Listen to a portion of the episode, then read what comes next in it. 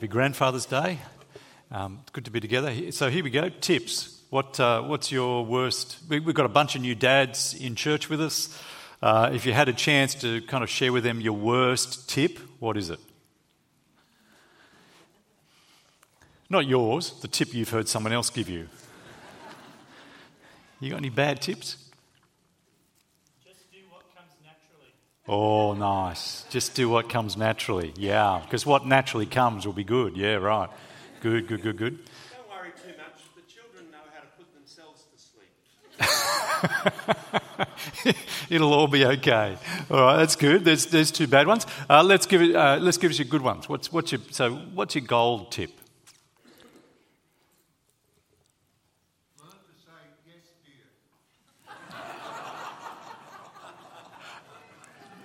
To the child.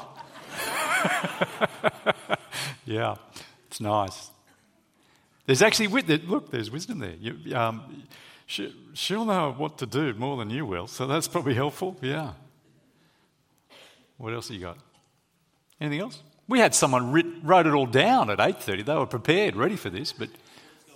Oh. You got a good and a bad.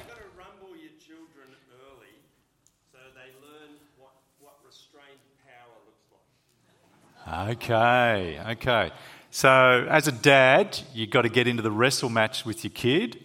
Uh, you might break a few bones, we might lose a child or two, but they'll learn what it is to grow up and be restrained in their power. Yeah, you've got the power, but you, and you just use it enough. Nice, okay. My tip is do that while they're young because you'll lose later on. you know that transition? You know, it's easy to pretend not to. Then you can still beat them, but you're having to work pretty hard. And then you pretend you don't care anymore. as it goes through. There's tips. the reason I start here, I mean, we need tips, so there's not a bad thing to do as a church, is it, to help each other with these kinds of things. But um, one of the reasons I start here too is um, we're in Father's Day, and Father's Day makes sense to talk about these things. But we're in a part of the Bible where over the years I've heard people tease out from it lots of father tips. We're in this part of the Bible in the book of Genesis. We've been looking at this book over the last while. We're now into kind of the centre section of the book of Genesis. If you're here for the first time, this is what we're doing. And we're going through a series of uh, fathers and their children. And I'll give you a little bit of a family line here. Uh, from chapter 12, so right at the very beginning of Genesis, uh, there's a family line coming up. Uh, right from chapter 12, we meet a man called. we, we meet a man called Abraham uh, his father Terah. But uh, we, then, we then run down through three generations of uh, this family line Abraham, Isaac, and Jacob. And these chapters, from chapter 12 on to the end of the Bible, tell the story of Abraham, his marriage, him leaving actually the land that he grew up in. We'll come back to that in a moment. Marrying Sarah, uh, having a couple of kids, but one through Sarah, a, a man called Isaac. And then we follow the line of Isaac uh, who marries Rebecca, uh, who is related back through the family tree. You can see up into Terah. So it's all kind of quite a complex family life that you see recorded through us for us through uh, Genesis. It's, uh, then Isaac uh, has a couple of kids. And we read, Lynn read that for us. We've got Esau and Jacob. Um, but we follow Jacob's line, who marries two women, Rachel, the one he loves, but ends up being tricked into marrying Leah and has 12 sons through them and a few others. And so uh, Jacob's name gets changed to Israel because he becomes the father of the Israelites. And uh, the 12 tribes of Israel come. Now, that's the rest of the book of Genesis. From chapter 12 on, we're just following these, the patriarchs, the father line of this family. And and there's a lots, lots, lots of uh, accounts of their life and what they did, how they lived it, and so on. And so lots of people do go to this passage, these chunks of chapters, to get tips on fatherhood. And it is very tempting to offer some tips for us today. There's, um, there's lessons about the dangers of blended families. Uh, so Abraham has uh, uh, Ishmael by another woman and the inability to live together. They have to separate the challenges of blended family. I know some of you have that experience, just to know that it's not unusual if you're struggling. Very few people live in the Brady Bunch, you see. It's always very difficult with that blended piece. But you also get the fact that natural families have their tensions. So, chapter 25, actually, if you come to your Bible and have a quick look there, chapter 25, you see that um, even uh, the, the twins that are born in the womb uh, that, that, are um, conceived and are in the womb, you can see that actually there in verse 22, uh, two boys are already fighting with each other in the womb. So if you've, if you've got boys in the family, what do you expect to have happen? They've already been doing it, right? It's just part of the nature of boys, and they'll, they'll have a fight all the way through. And these two boys, Esau and Jacob, fought. There are lots of lessons about how these things happen. Um, uh, uh, the danger of playing favourites you get this. Um, uh, have a look there at verse 28, uh, 27. The boys grew up. Esau became a skillful hunter, a man of the open country, while Jacob was content to stay at home among the tents, quilting with his mum. Isaac, uh, all reading or growing and learning to write and spell, Adrian, so that uh, that would be a helpful thing for him to do. Um, but Isaac had a taste for wild game. Uh, Isaac, who had a taste for wild loved Esau, but Rebecca loved Jacob. Quick parent tip there don't play favourites, it always goes bad. Um, it's a very dangerous thing to do. But there's some things you might tease out, but they're often negative lessons, except perhaps for this one the influence of a father. The influence of a father emerges through these chapters, both positively and negatively. Let me give you the positive first. Abraham, uh, the father we saw right at the very outset, chapter 12, he is called, chapter 12, verse 1, to leave the land that he grew up in. And you find out that the land he grew up in, Joshua chapter 24, he was a pagan worshipper. He was an idol worshipper in that context. And he is called by God into relationship with God. And what's powerful is him having responded to the call of God in his life to become a follower of God shaped his whole family. Now, not all of his children chose the way of God, adults make their own choices, but he brought to this family that had just been idol worshippers all their days a whole new way of living. And I want to just encourage you to realize, fathers, that you have a profound, powerful influence on your families. I know some of you actually have come out of um, a background that was uh, um, messed up, corrupted, destroyed, and so on, by your choice to come and follow the Lord Jesus, you have set up a legacy for generations to come that's powerful and compelling. Uh, don't, don't be unaware of that. Uh, pay attention to influencing that for good because you are a massive impact on your children. And I say all of this actually because we live in a time where I think fathers are, are not encouraged to see how much what a kind of a difference they play for their children's life. It's a complex thing, I think, where we've sought to kind of, we've decided as a culture that patriarchy is bad. Uh, because of the abuses of power and so on. And so we've tried to equalise mother and father in the parenting thing. But in making men and women equivalent, what we've inadvertently done is lost the power of fatherhood. Because what's happened, and we've created absent fathers. Why? Because the mother, by virtue of just the biology of, of conceiving a child within her, carrying a child for nine months, giving birth and suckling a child, innately has a relationship with a child that's intimate and close and, and is compelling for the mother. You don't have to tell a mother, it's powerful. But a dad, a dad brings forth a child in a moment of whatever, and that's it. It, it, it, they can walk away. They've sired a child, they've brought forth a child, but they've not had any of the experience of the maternal part. And so they've often been playing golf or surfing, and it's just all been happening without their attention. And without social cultural expectations that a man takes responsibility for the children he has sired, men abdicate. And that's the culture we're living in. It's exactly what's happening. Men abdicate because they can a mother can't, and so men do. And we want to bring back the power of you as a father. Whether you're present or not, you will shape your kids. and to learn to shape them positively because there is a negative influence you can bring into your kids. This is the crazy thing through the book of Genesis. There are three times where a husband betrays his wife because of his fear of a powerful ruler.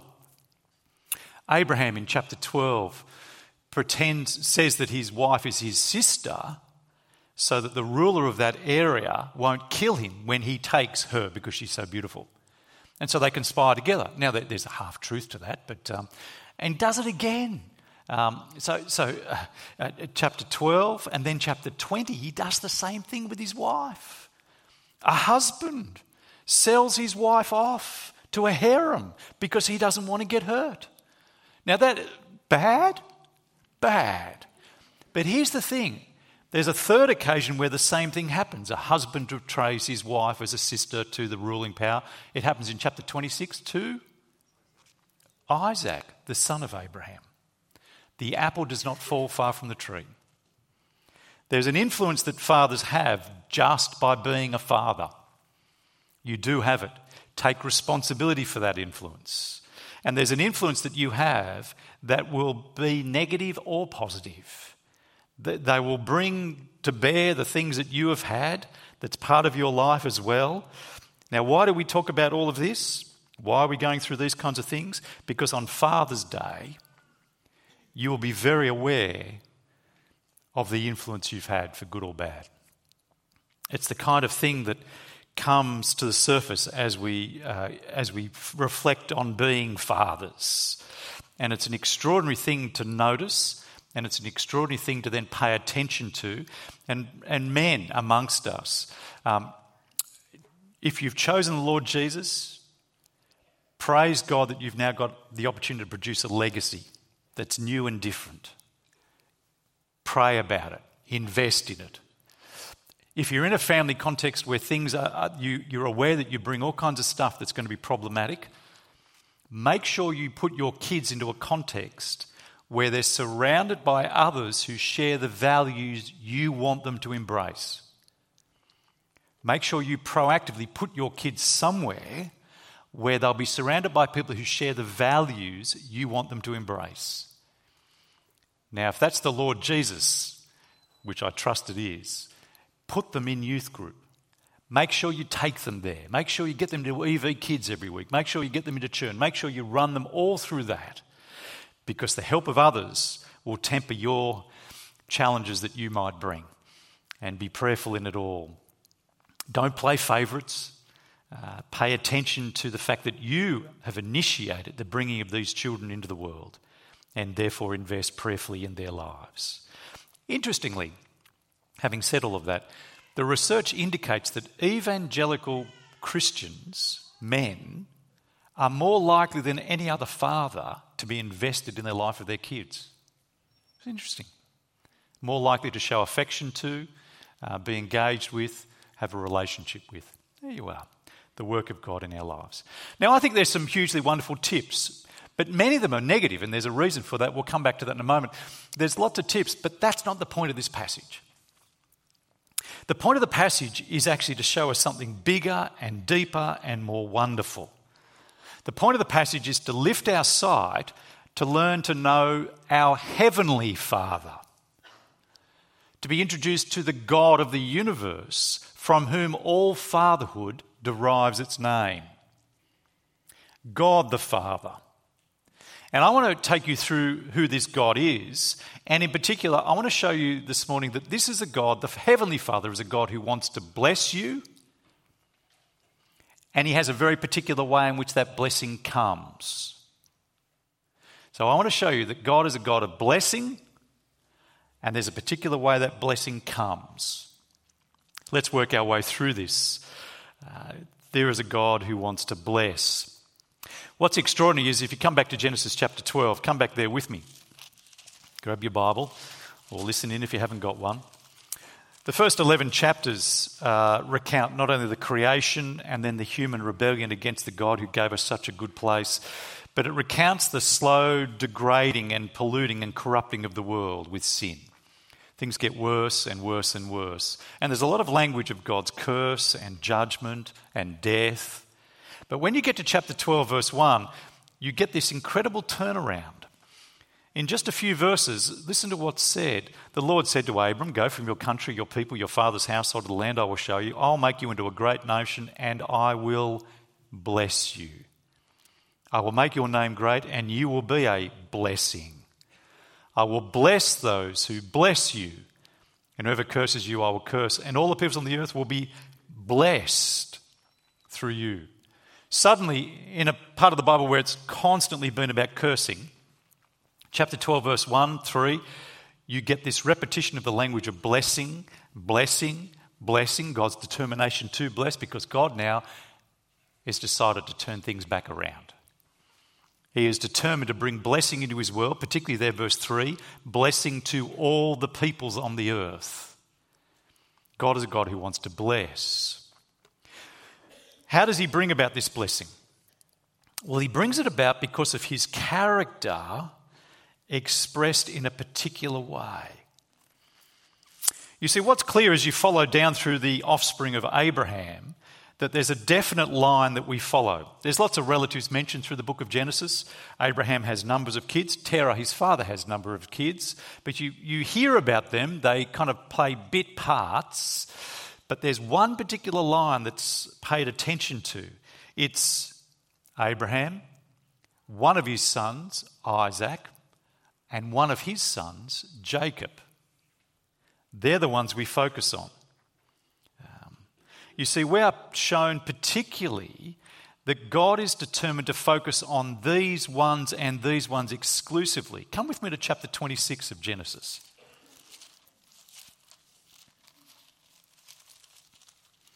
Chapter 26. You see, Abraham has Abraham has been chosen to be the blessing. He's going to be blessed. He has a couple of kids, Ishmael um, through Hagar. Uh, then he has Isaac through his wife Sarah. Ishmael's the oldest one, Isaac's younger. But look at chapter 26. The Lord appeared to Isaac and said, Don't go down to Egypt. Live in the land where I tell you to live. Stay in this land for a while, and I will be with you and bless you. For to you and your descendants I will give all these lands and will confirm the oath I swore to your father Abraham. I will make your descendants as numerous as the stars in the sky. I will give them all these lands, and through your offspring, all nations on earth will be blessed. Because Abraham obeyed me and did everything I required of him, keeping my commands, so Isaac stayed in Gerar. God has chosen one child of Abraham to bless him. And we see now the blessing come through this one, Isaac. Now, Isaac has two kids. He has Esau, the eldest, and then Jacob. We heard about that in the reading. Two nations in the womb, two children, twin boys, wrestling with each other. Um, very different kinds of boys. One is the strong man of the field, and one is the reflective man within the tents. You've got this very different style about them, but only one of them is told that they will be the chosen one. And we're anticipating that in verse 23 that God says the elder will serve the younger. It's not the one you expect. The one we actually have chosen for us. Come across to 28, verse 13. 28, verse 13. And above it stood the Lord I am the Lord, the God of your father Abraham and the God of Isaac. I will give you and your descendants the land. You see, the promise is now repeated to the next one down the line. Your descendants will be like the dust of the earth. You will spread across the. Verse 9 All peoples on the earth will be blessed through you and your offspring. Verse 14 I am with you and will watch you. God has chosen a particular child each of the way down the generations. Now, in each case, here's the thing there's nothing special about the child that God chose. Abraham had a number of kids, but he chose Isaac. Isaac had a number of kids, he chose Jacob. But there's nothing special about each child chosen. In fact, they're unspecial. Ishmael was the eldest, but God chose the younger. And he's chosen before he'd shown faith, by the way. Isaac's kids, again, it's not the eldest, the one you'd expect, Esau. It's Jacob. And Jacob is the least impressive of the twins.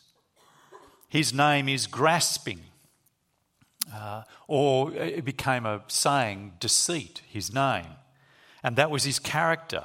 You come across to chapter 27, and there's a whole account there that's worth reading later. Well, it's all worth reading, but where um, Isaac, uh, Jacob, and Esau um, come to their father to get a blessing, and Jacob deceptively, with the um, conspiracy of his mother, resolved to deceive their father to get the blessing instead of Esau. So he dresses like Esau and brings a meal like Esau and puts on clothes like Esau, so that, so that when he comes to the father, Isaac thinks it's Esau and blesses him as if he is. He, he's a liar, he's a deceiver. And yet, this is the one chosen. In each case, God is emphatic. He chose these kids intentionally. Why? Because God is revealing something massive. Here it is. God is revealing what He is like as a father. He is the God who chooses the least, the weak, the unworthy, the least worthy. They're the ones he favors. Why? Three reasons. Because he's gracious and he's determined to give hope to the unworthy and he's determined to undo the proud. You see, we're being introduced to the Father God, and He is the God who puts His affection on those that are unworthy graciously. He is rich in mercy to those that are unworthy. He is holy, He is a righteous God, but His glory is seen first in His graciousness. He chooses these descendants, the offspring of Abraham. He chooses to bless the particular child in the line of Abraham because they're not worthy. And that's the point. In fact, don't go through the book of Genesis trying to find out, you know, what have they done to make God. No, no, no, that's not the point. The very point here is that there's nothing in them that causes God to choose them. That's what Paul says in Romans chapter 9. He makes this exact point. He says, while the twins were in the, room, in the womb, before they'd done neither good nor bad, he chose Jacob over Esau. It had nothing to do with their merit. And that's the point. The God who is Father relates to us not according to our merit, because none of us have merit. And He's wanting to make this point to us. You see, why is this important to know on Father's Day of all days? Because you will be aware of the negatives of your fatherhood. You uh, may have heard me go through some of these negative lessons of parenting and how fathers influence for bad and so on. And you may have found yourself thinking, I'm glad I wasn't written up in the Bible because it would look pretty bad too. You might have thought yourself, um, uh, yeah, I, I'm so conscious today of all of this stuff. Well, why did God choose this messed up group of men? Abraham, Isaac, Jacob. To give you hope today, man and woman. Christianity is not God loves the impressive and the morally good, so learn to be impressive. No. Christianity is the exact reverse. God loves the unworthy because He is compassionate, He is gracious. This is so important to get hold of and so hard to get hold of. Uh, I read research recently that um, was done in America of uh, 20 to 29 year old church attenders 20 to 29 year old people who go to church were asked, What do you need to do to get to heaven? 65% said, Be good of churchgoers. That is the exact opposite of the biblical message. The biblical message is there's no one righteous, not even one. There's nothing that you can do to deserve and earn your way to God. If you think it's based on being good, none of us have any hope.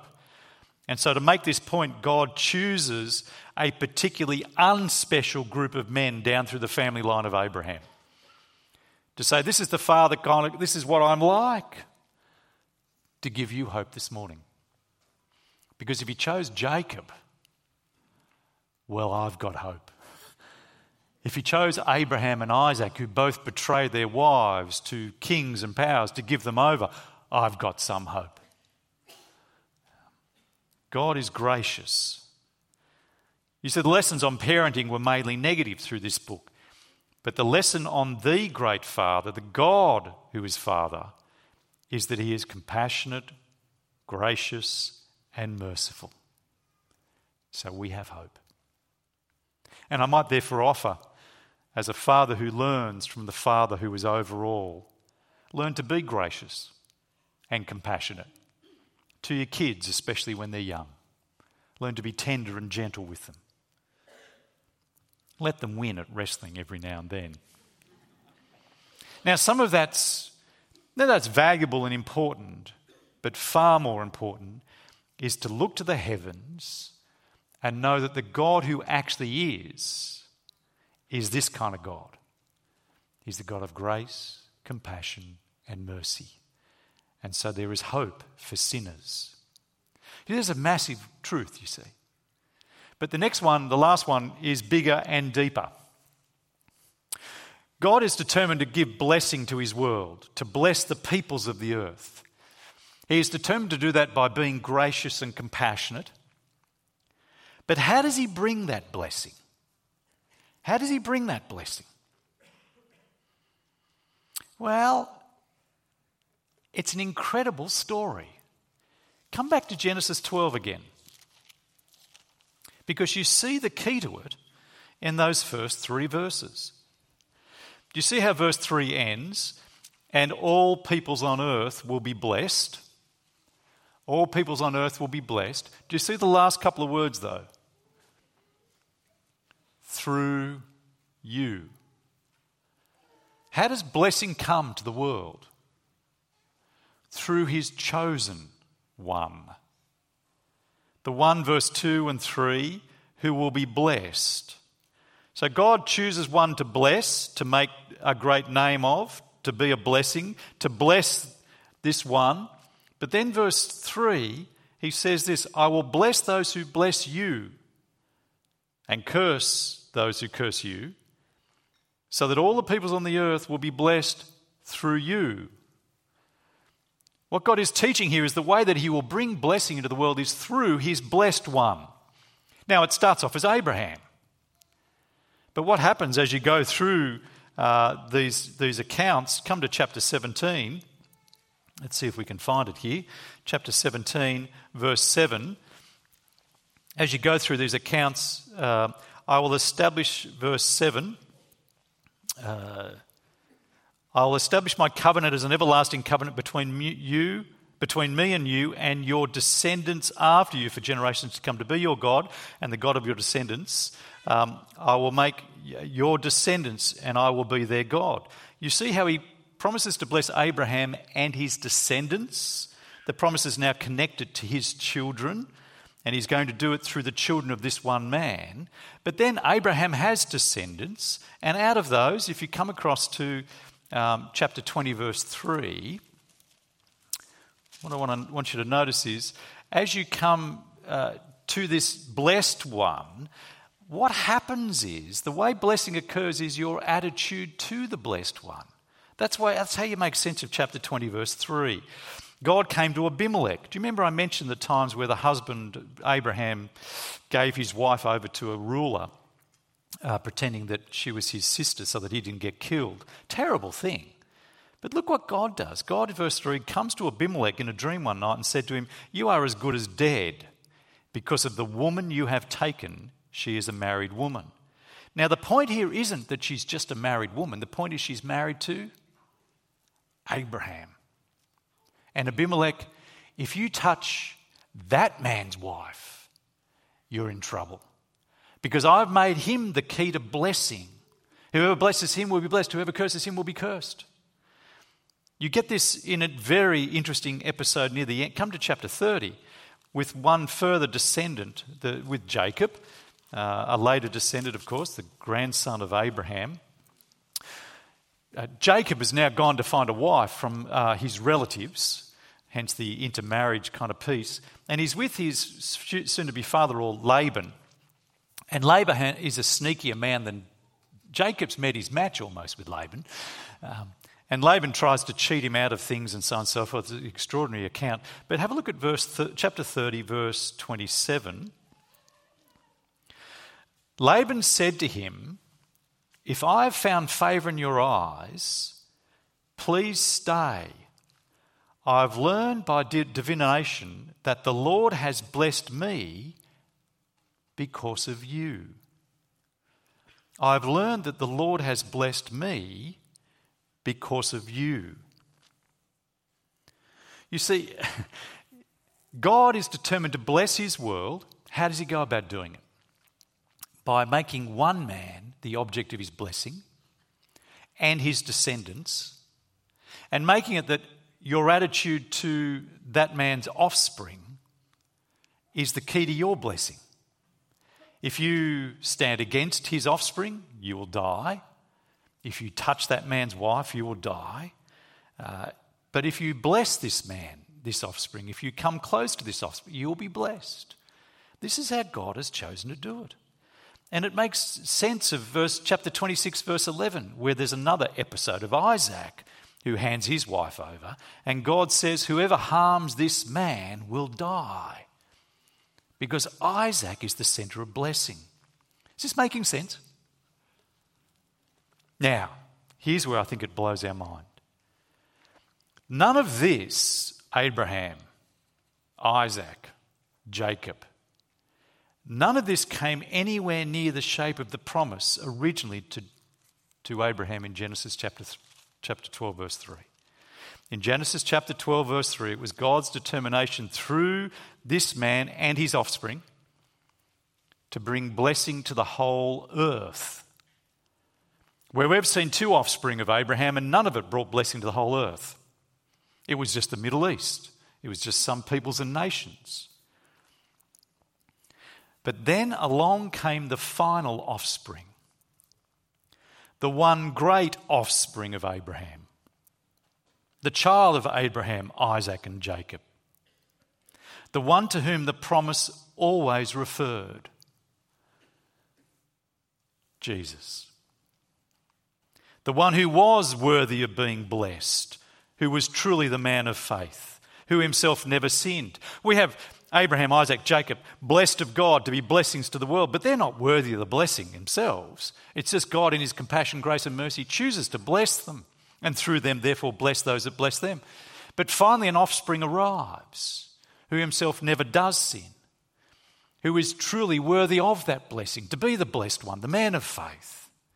And then you get in Galatians chapter 3 this extraordinary insight the Apostle Paul is given to have.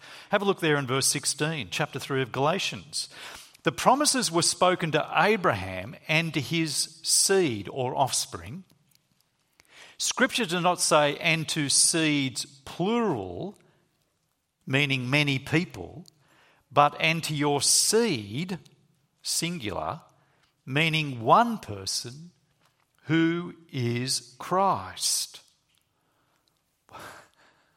What the Apostle Paul is given to see that 4,000 years before us, 2,000 years before him, 1,800 years before him, these promises were given to Abraham, his seed, his seed, that your seed will be blessed and will be the means of blessing all the nations of the earth.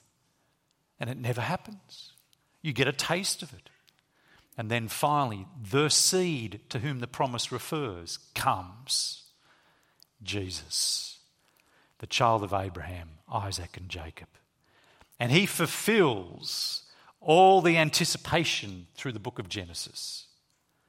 And Paul here explains, therefore, how it is that you can get right with God. How is it you can, verse 11, be declared right by God, sinner unworthy that we are? failed father, failed mother, failed person. How is it that a sinner can be right with God? Well, through the fulfilling of the promise to Abraham that one day his seed would come and would bring blessing. The seed singular. See how it's anticipated centuries before by the hand of God.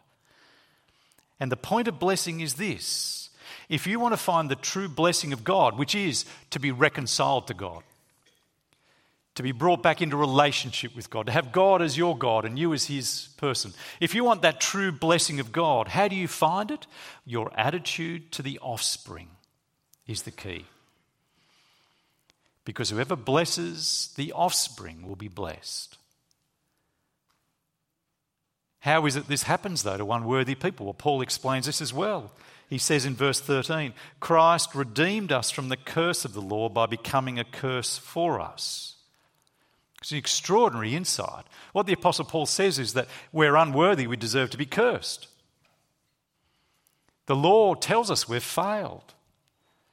We our lives don't bear scrutiny, we're under a curse. But God determines to bless. And so, what he does is he brings his blessed son into the world. And that son, the offspring, takes upon himself our curse to pour out his blessing to us who don't deserve it. Here is the compassion, grace, and mercy of God working all through history to make it possible for people sitting in the nations, in the whole earth, to find the hope of reconciliation with God, those who don't deserve it, who are saved by God's grace, not our works. You know, all of this doesn't just mean we're pardoned, it doesn't just mean that our sins are no longer counted against us. What it means is that we're, we're adopted. We're made sons and daughters of a heavenly God. We are invited into his home.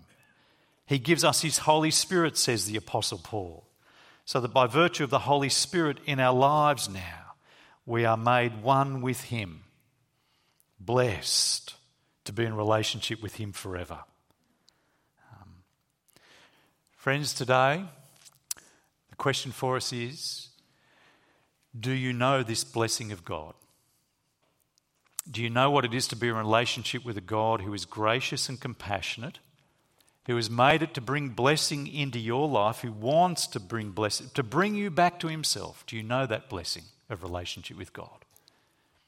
It's not based on how you've lived, it's based on your attitude towards the seed, the offspring, the blessed one, Jesus.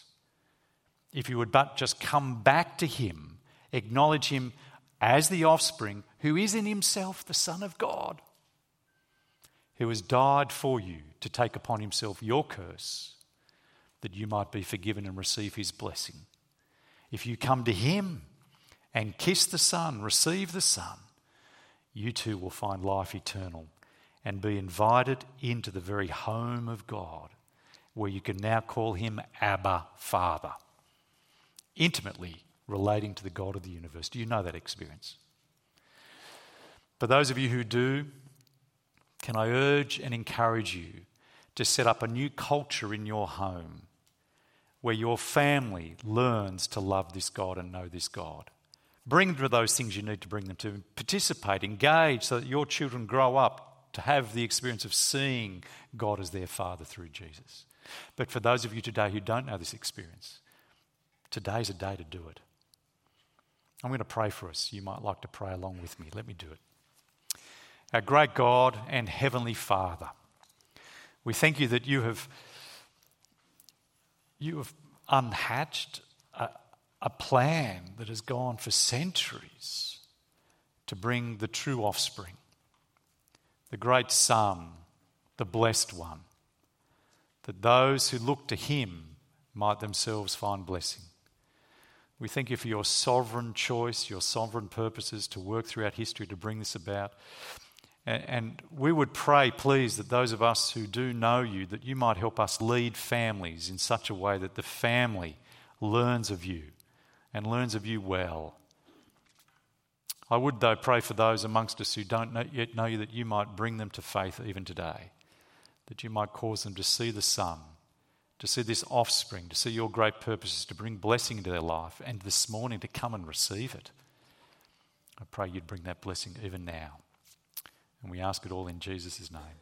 Amen.